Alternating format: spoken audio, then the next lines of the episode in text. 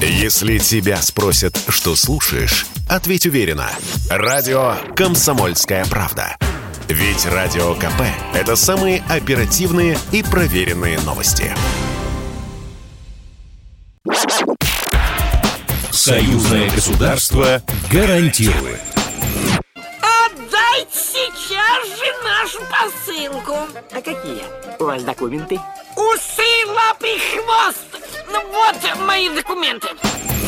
Здравствуйте, с вами Зинаида Юрьевич и программа «Союзное государство гарантирует». Тут мы разбираем простые житейские ситуации, с которыми может столкнуться каждый, кто приезжает из Беларуси в Россию и наоборот. В каких моментах у белорусов и россиян равные права, а где есть нюансы – Ответы на важные вопросы за пять минут. Союзное государство гарантирует. Поговорим сегодня о подарках, и если конкретнее, о том, что нужно знать, чтобы они приносили радость, а не дополнительные финансовые траты для того, кто подарки получает. Разобраться с вопросами поможет Андрей Ковалевский, начальник Главного управления налогообложения физических лиц Министерства по налогам и сборам Республики Беларусь. Добрый день, Андрей. Давайте смоделируем такую ситуацию. А, к примеру, у меня российское гражданство, а мои родители белорусы, проживающие на родине. Если я решу подарить им автомобиль, нужно ли будет им уплачивать за это налог? Соответственно, налоговым законодательством Республики Беларусь от подоходного налога полностью освобождаются любые доходы, полученные от лиц, которые стоят в отношении близкого родства. К этим лицам и относятся родители, дети, родные братья, сестры, дедушки, бабушки, внуки, внучки. Поэтому любой доход, полученный от близкого родственника, полностью освобождается налогообложения в Республике Беларусь. Ну а если не родственнику, подруге, другу, любому знакомому человеку из Беларуси, если россиянин решит сделать подарок?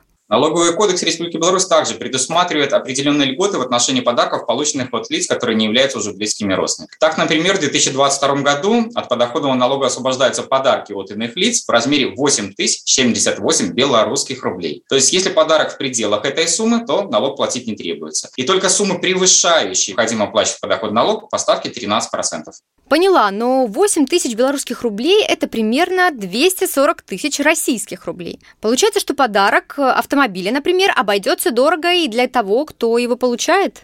Но общий принцип налогообложения, то есть любой доход облагается подоходным налогом, то есть льготы есть, но льготы, конечно, не могут быть значительно весомые, потому что подоходный налог э, и в Республике Беларусь, и, я предполагаю, в Российской Федерации является одним из основных доходных источников бюджета. Если доход в пределах вот этих 8 тысяч белорусских рублей, то даже представлять налоговый орган декларацию не требуется. Да? И только если сумма превышает 8078 белорусских рублей, то представляется декларация.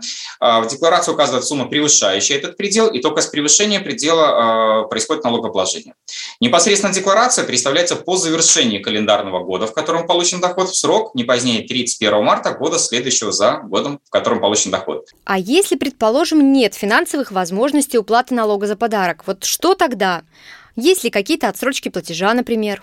Вообще, э, срок уплаты налога – это 1 июня года, следующего за годом, в котором э, получен доход. Да? Например, если доход получен в декабре 2020 ну, давайте, первого года, значит, 1 июня 2022 года нужно заплатить. А если доход получен в январе 2021 года, то все равно к 1 июня 2022 года необходимо оплатить налог.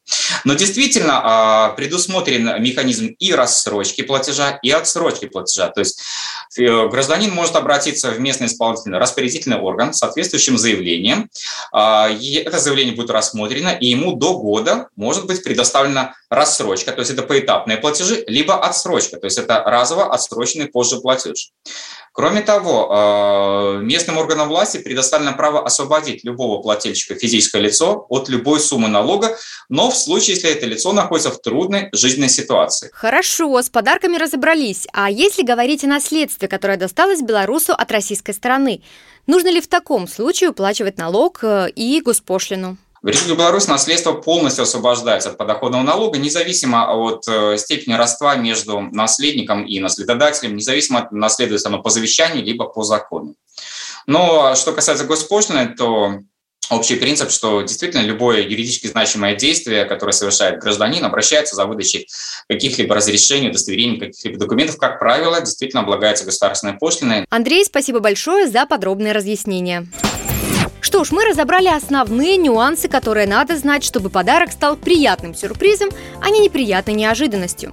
Слушайте нас еженедельно в это же время, и мы расскажем вам, где и когда вы можете с уверенностью сказать «Союзное государство гарантирует». Программа произведена по заказу телерадиовещательной организации Союзного государства.